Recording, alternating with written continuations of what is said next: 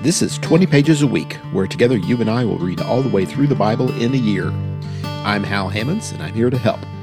I'll supply one story that grabbed my attention, one verse I found particularly interesting, and one word I couldn't get out of my mind. The rest is up to you. This is Quarter 1, Lesson 5. The reading is the book of Numbers. We'll start with my first impressions.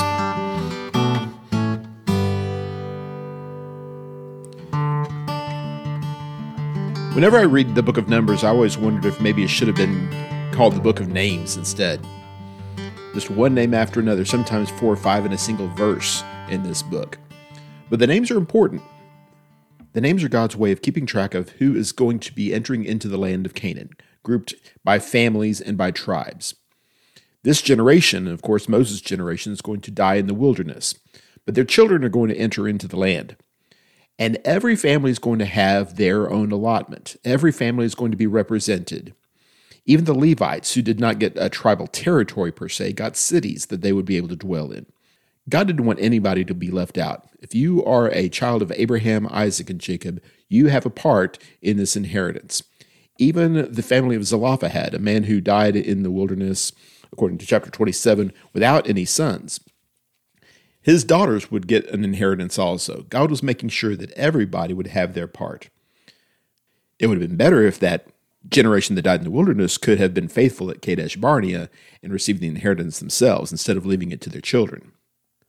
But sometimes we suffer so that our children can learn important lessons.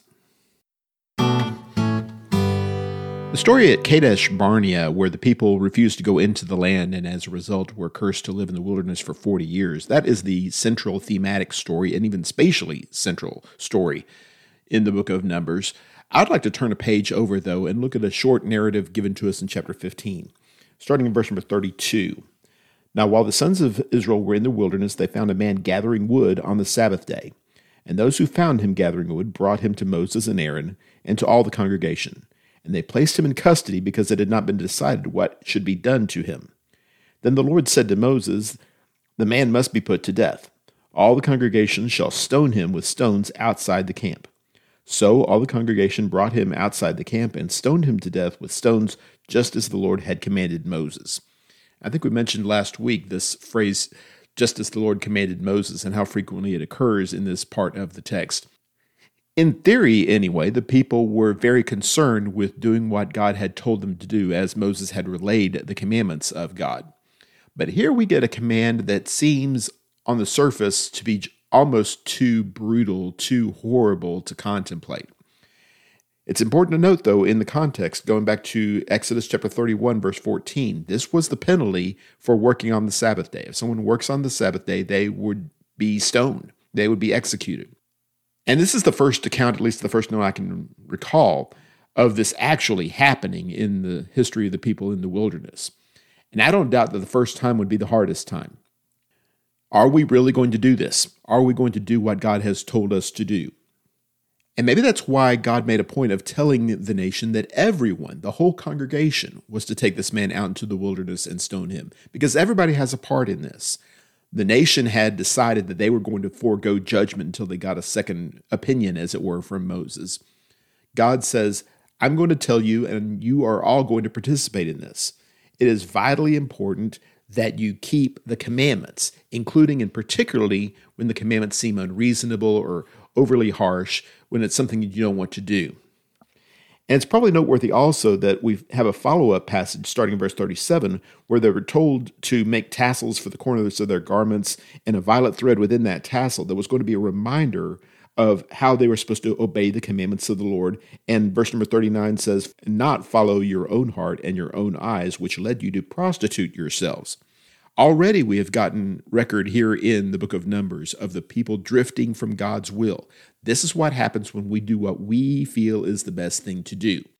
Clearly the people here, much like Balaam later on in the narrative, they're looking for an opportunity to do what they want to do rather than what God has already told them that they must do. We need to be reminded, allowing ourselves to have our own way, going in the way that feels best to us, is invariably going to get us into trouble. We need to trust God to guide us in the way that we should go, not follow our own instincts, but follow His commands always. Sometimes that's a tough thing to do. Sometimes it's an unthinkable thing to do. But we have to have enough faith that God knows for our lives better than we know for ourselves. You'll have to indulge me a little bit this week with regard to the one verse. This is not the most important verse by any stretch of the imagination in the book of Numbers, but it is the verse that I have felt like was the most important verse from time to time. It's in chapter 16 and verse number 41, and it's toward the end of the narrative regarding the rebellion of Korah. You remember shortly after the Kadesh Barnea incident, after the people proved they were not righteous enough to enter into the land of Canaan, Korah and his company show up and start talking about how all the nation is holy, and it's not appropriate for Moses and Aaron to hoard all the power for themselves like that.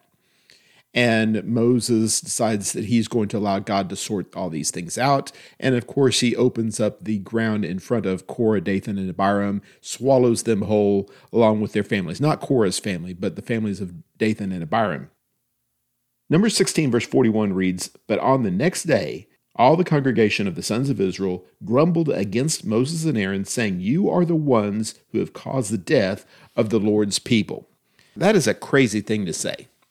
I do not have the power to open up the earth and swallow people, nor does any preacher I've ever met. Nor did Moses, by the way, or Aaron. Now, the people in their superstition, the people in their shallow understanding of how God works, not necessarily surprising that they could have attributed the power of God directly to Moses. From their perspective, it sounds like Moses just tells God what to do and then he does it. And I suppose that's what they mean by saying Moses has caused the death of the people of God.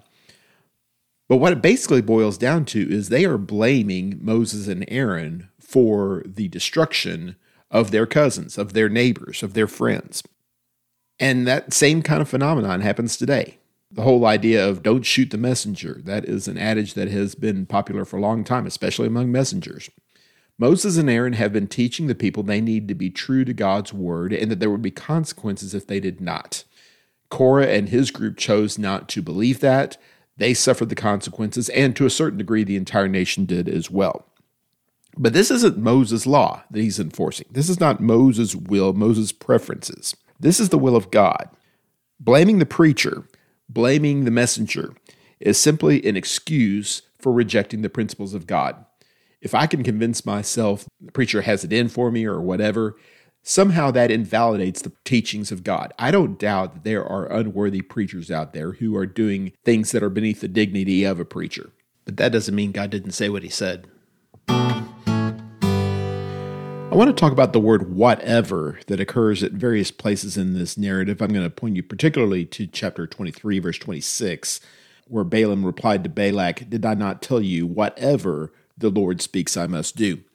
Balaam is hiring himself out to the king of Moab to curse the people of God. God won't allow him to do that, of course. And he realizes that ultimately this is in the hand of God. God gets to decide what is and is not a prophecy, what is and is not truth. It's my personal conviction that he's trying to change God's mind on all of this. He's trying to find a loophole. This is an important lesson for all of us. It's an important message for preachers. I'm not in charge of this message. I have to go where God has told me to go. I have to do and say what God has told me to do and say. There's a lesson here with regard to inspiration, I think, probably. Balaam does not want to say what he says. It's pretty clear he wants a paycheck. But ultimately, if he's going to be inspired of God, he has to say what God puts in his mouth. It's my understanding that he is not capable of doing anything else. Now, that doesn't work quite the same way for preachers in the modern day. We have a choice in the matter, but it's not much of a choice. It's a choice between doing God's will and not doing God's will, being a faithful steward and being a rebellious servant. We need to make sure that the things that we say in the name of God are God's things, first, last, and always. And the same thing goes for the hearers. Whatever the Lord God says through Moses, through the apostles, through the written word, whatever God says, that's what we have to do. Not most of it, some of it, the things that we like, the things that we approve of, but whatever he says. I know that we use the word whatever these days in a slang way, in sort of a dismissive fashion, whatever.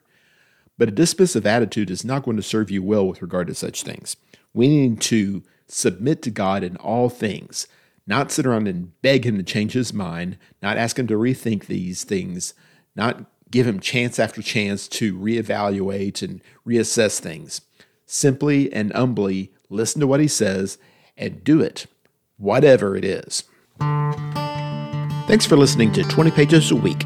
Please don't hesitate to reach out with your stories about your trip through the Bible this year. I'd love to hear from you. If you like what you hear, please subscribe and share with your friends. And check out my other podcast, Citizen of Heaven.